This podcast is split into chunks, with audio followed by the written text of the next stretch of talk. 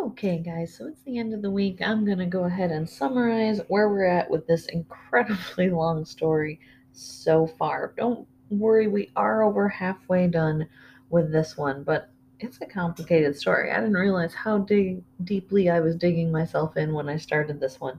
Again, because it's a story that from the other side of the world, I'm not as familiar with it. So, you know, I'm having a fun time with it, but uh, it's a long one. So we're going to go ahead and make a brief summary so far. Prince Amas is seeking revenge on a princess who kills all of her suitors with a life or death riddle, which is what did the rose do to the cypress? And at this point, the answer to this is driving me crazy because it's the title of the story. I've had to write it so many times.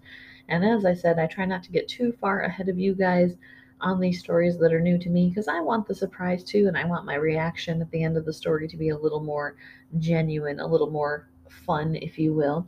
So I don't know what the rose did to the cypress either, but it based on the, roundabouts of this story, it must have been real bad because it's getting frustrating. Um, so anyway, she's been lopping off suitors' heads left and right, and uh, this includes Prince Amas's two older brothers. So he has sworn revenge on this princess, and he has been tracking down the answer to the riddle by going to the homeland of the man who told the princess the riddle in the first place, which it's pretty vague. It just says that it's somewhere in Africa, that the man is an African. That would not be enough information for me to go on, guys. That's a whole continent of different people. But apparently for Prince Amas, that's not enough to hold him back. So he heads to Africa and his way of getting from place to place to place is basically by promising himself in marriage to every single maiden that he meets along the way. The most recent being the Lady Jamila, who gave him a sword, a dagger, and a bow and arrows, along with provisions and advice as he heads into the deepest Africa among hordes of hostile natives and jinn. You know how I feel about jinn, we covered that in Aladdin, all to find the answer to the riddle and avenge his brothers. Prince Amas rode off into a place called the Place of Gifts and admired all of the animals, especially a great big old lion who was 80 yards from nose to tail. Gotta figure this is the king of lions. I've played enough Final Fantasy to know that if you beat enough of a small type of monster, a big one who is the king of that monster type will eventually show up. And that's, other than the beating all the small lions, that's pretty much how things go for Prince Amas here. The biggest lion is the king of lions. The prince follows orders from Jamila and feeds the lion game by hand and washes his face with the kerchief that she gave him, as well as feeding his serving lions. The prince slept safely among the lions that night, and in the morning the king gave him a few of his own hairs, the king of lions that is, and said to burn one whenever he came into trouble, and that he would come to help the prince. Prince Amas then went along the path as Jamila had instructed, and when he came to a large castle he tried to creep by unspotted, but an African man caught sight of him. The man grabbed the prince's horse and tried to take him to his master, who had, quote, not had human meat for a long time. This is never something you want to hear when you go to a new place, but it may be how I greet people from now on. I'm gonna be so popular, guys. Anytime I greet somebody new, be great, come with me. My master has not had man meat for a long time. People are gonna like me so much. the prince dismissed this as nonsense and struck the man with his sword, impaling him completely. Another man came, and the same thing happened over and over until they sent out a giant man called Chillback.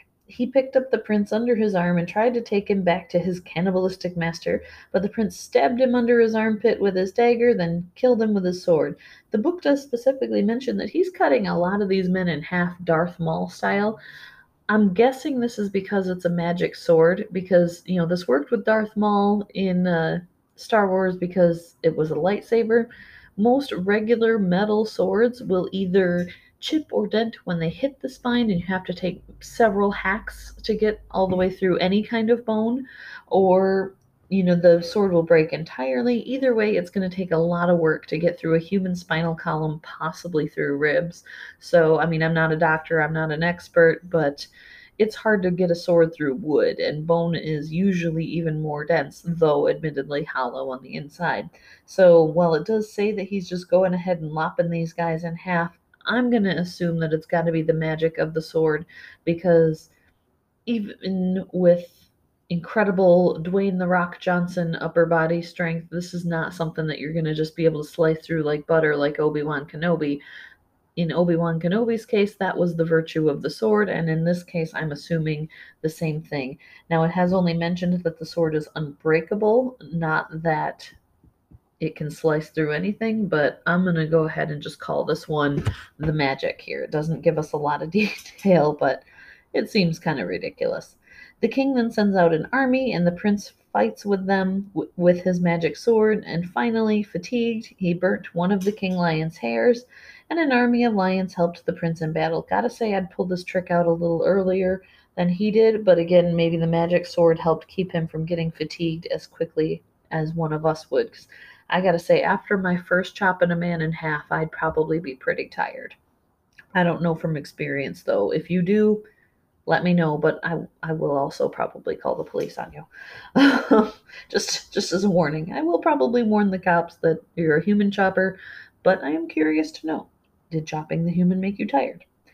Inside, they found the tribal leader's daughter who offered herself to be his slave in exchange for her life. He tells her that he will not collect her when or that he will come and collect her when he returns from his dangerous journey. Now, based on the trajectory of this story, a lot of you are probably shocked that he didn't immediately propose marriage to this girl. The story does state that she was still just a child, so I'm guessing that she just wasn't his type yet.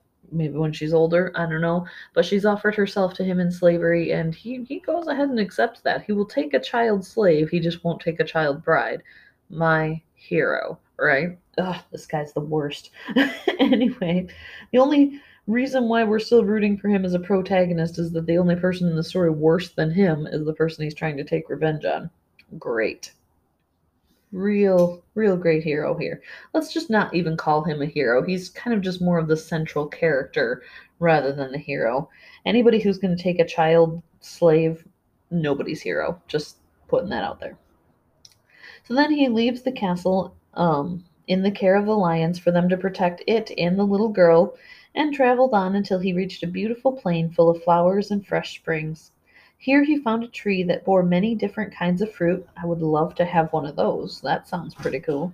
And then the prince found a reservoir built of four different kinds of stone. The prince released his horse and began to seek the Simurgh. Here I'd like to just make a quick note for those of you who don't know and don't play fantasy video games that a Simurgh is a creature in Persian folklore that has is a giant bird large enough to carry a whale in its lion-like talons. It has copper feathers and the head of either a dog or a woman, but in Final Fantasy X it's just a regular peregrine head. Anybody who's played that knows that the different monsters you find in the different areas are basically the same five or six monsters just with a different color scheme. The par- the Simurgh is the copper colored one of the birds. The um, head of either a dog or a woman. Yeah, it's always female, which I was surprised to find in my research on the animal, and is considered a benevolent bird monster thing, much like a phoenix. And uh, I don't know. I don't know. What is Amas going to do now that he's found one? We'll have to find out next week because I'm taking the weekend off. So, um, yeah, other than that, I really didn't find a ton on the Simurgh. It's basically kind of the Persian equivalent to a phoenix, not in that it is a firebird, but that it is considered a benevolent monster. And uh, it did mention at one point that every, I think it was 1,700 years, a Simurgh will um, die in flames and be reborn. So there's another parallel to the phoenix there as well. It's kind of an interesting addition to the story. And uh, I'm just trying to give you a little context. I know it's this is an actual part of the actual story, but since it did mention a monster that you know is not your standard boogeyman, mummy, vampire, I thought some of us might be a little unfamiliar with it, and I went ahead and uh, threw in a little side note there just to give us a little context. Thanks for tuning in and have a wonderful weekend.